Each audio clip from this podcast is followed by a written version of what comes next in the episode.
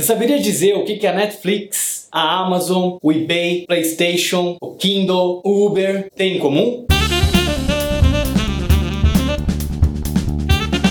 O que eles têm em comum é que são mercados de dois lados, ou em inglês, two-sided markets. Na verdade, eles unem, são plataformas que unem pessoas com necessidades, com interesses em comum. Então, que um lado pode ajudar o outro de alguma maneira. Pensa na Netflix, por exemplo. O Netflix consegue conectar as produtoras de filmes, os produtores de filme com você que quer assistir o filme e te entregar isso através de streaming pela internet. Pensa na Uber, por exemplo. A Uber conecta motoristas particulares com pessoas que precisam utilizar o serviço de motorista para se locomover nas cidades. Se você pensar, por exemplo, na eBay, ele conecta pessoas que querem vender produtos, né, ou Mercado Livre também, com as pessoas que querem comprar os produtos. Se você pensar no LinkedIn, ele conecta pessoas que estão procurando profissionais com os profissionais que estão procurando um trabalho, procurando um emprego também. Mas e a PlayStation? A PlayStation conecta desenvolvedores de jogos, produtores de jogos com as pessoas, com os gamers, com as pessoas que querem jogar esses jogos também. Então, pessoal, todos esses serviços, na verdade, funcionam como plataforma, como um mercado de dois lados. E é interessante porque todos esses mercados, eles sofrem efeitos de rede ou network effects. São efeitos comuns e a gente consegue estudar isso. Se você pesquisar por network effects, você vai encontrar uma série de coisas de efeitos interessantes que eles são comuns em todas essas plataformas. Você pode também utilizar o poder desse tipo de plataforma na sua empresa, criando plataformas desse tipo para conectar os seus clientes com alguém que ofereça algum serviço para eles ou até mesmo com alguma coisa que eles tenham interesse. Olha só que interessante. Um efeito, por exemplo, que existe que é muito comum é o custo de transição. Pensa, por exemplo, em você que gosta de ler livros digitais. E aí você, de repente, optou pela plataforma Kindle, que é a plataforma da Amazon, né? Você então começa a comprar uma série de livros digitais ali para ler no Kindle.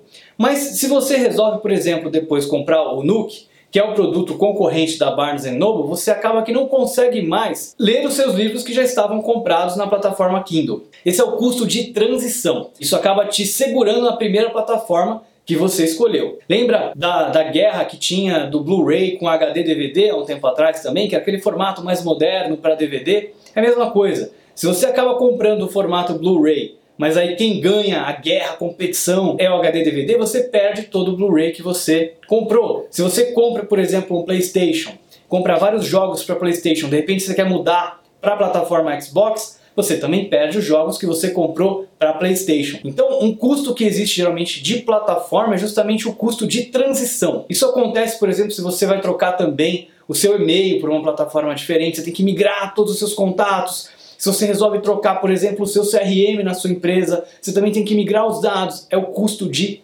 transição que toda plataforma, todo mercado de dois lados, de alguma maneira acaba tendo. Uma outra coisa também é que geralmente esse tipo de mercado ele se beneficia da quantidade de pessoas que está presente ali. Então pensa, por exemplo, no seguinte, de novo videogame. Quanto mais pessoas tiver na plataforma jogando aquele videogame, quanto mais gamers, mais interessante é para quem faz jogos, fazer jogos para aquele formato daquele videogame. Se você é um desenvolvedor de jogos, por que, que você desenvolveria um jogo para um videogame que ninguém tem? Ninguém vai comprar o seu videogame, certo? A mesma coisa acontece também se você pensar nas plataformas de aplicativo para celular. Se você é um desenvolvedor de aplicativo, você pode fazer para Android, você pode fazer para iOS, que é iPhone e iPad, você pode fazer também para Windows Phone de repente, e existem até outros formatos também, mas geralmente você vai escolher fazer justamente para aquelas plataformas que você sabe que tem muito usuário. Então, quanto mais usuário tiver na plataforma, quanto mais gente de um lado da plataforma, mais é interessante para o outro lado. Assim como quanto mais gamers tiver, mais interessante para quem desenvolve jogo, para quem é um gamer também, ele vai escolher a plataforma que tiver mais gente fazendo jogo. Você vai comprar um videogame, você não quer um videogame que não tem jogo. Então você vai comprar aquele videogame que tem mais jogos. Então, quando um lado cresce, o outro também cresce junto, porque é mais interessante para aquele lado quando tem mais gente lá. Pensa, por exemplo, no WhatsApp, seu comunicador. Por que, que você gosta tanto de usar o WhatsApp e não usa o Facebook Messenger ou você não usa, por exemplo, o Telegram ou o Viper ou tantos outros que existem por aí? Porque todos os seus amigos estão no WhatsApp. Então, para você, é mais interessante usar uma plataforma que já tenha gente naquela plataforma. E quanto mais gente tem naquela plataforma, mais interessante para você. Por que, que é tão bom anunciar para os anunciantes, por exemplo, anunciarem no Google? Porque eles sabem que tem muita gente que busca no Google. Se não tivesse ninguém buscando no Google, não seria interessante anunciar no Google, certo? Então é o tipo de mercado que ele ganha quando cresce a quantidade de pessoas que fazem parte daquele mercado. E como eles têm dois lados, quanto mais gente de um lado, mais interessante, mais valor tem para o outro lado também.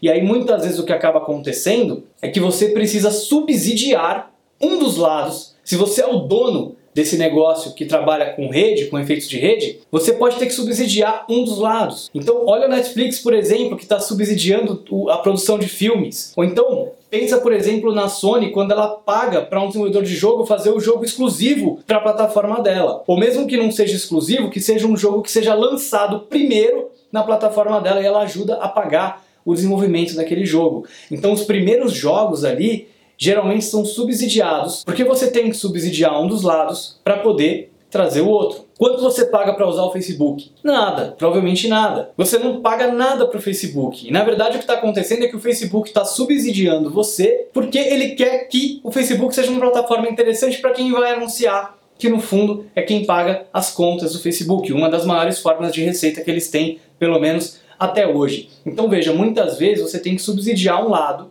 para trazer valor para aquele lado, e aí então o outro lado da moeda da plataforma vai se interessar em participar também, muitas vezes é o outro lado que você não subsidiou que vai acabar pagando a conta. Eu recomendo que você pesquise mais. Se você tem uma startup, procura pensar se você não está atuando geralmente nesse ponto e o que você pode aprender com todos esses padrões para melhorar a sua empresa, para melhorar esse efeito de rede. E agora, sempre que você for comprar alguma coisa, comprar algum equipamento, você pode parar para pensar, utilizar um serviço como a Amazon, por exemplo, como Netflix, como Uber, você pode ter essa visão mais global, mais macro de tudo que está acontecendo ali dos dois lados dessa plataforma. É isso aí, eu espero que você tenha gostado.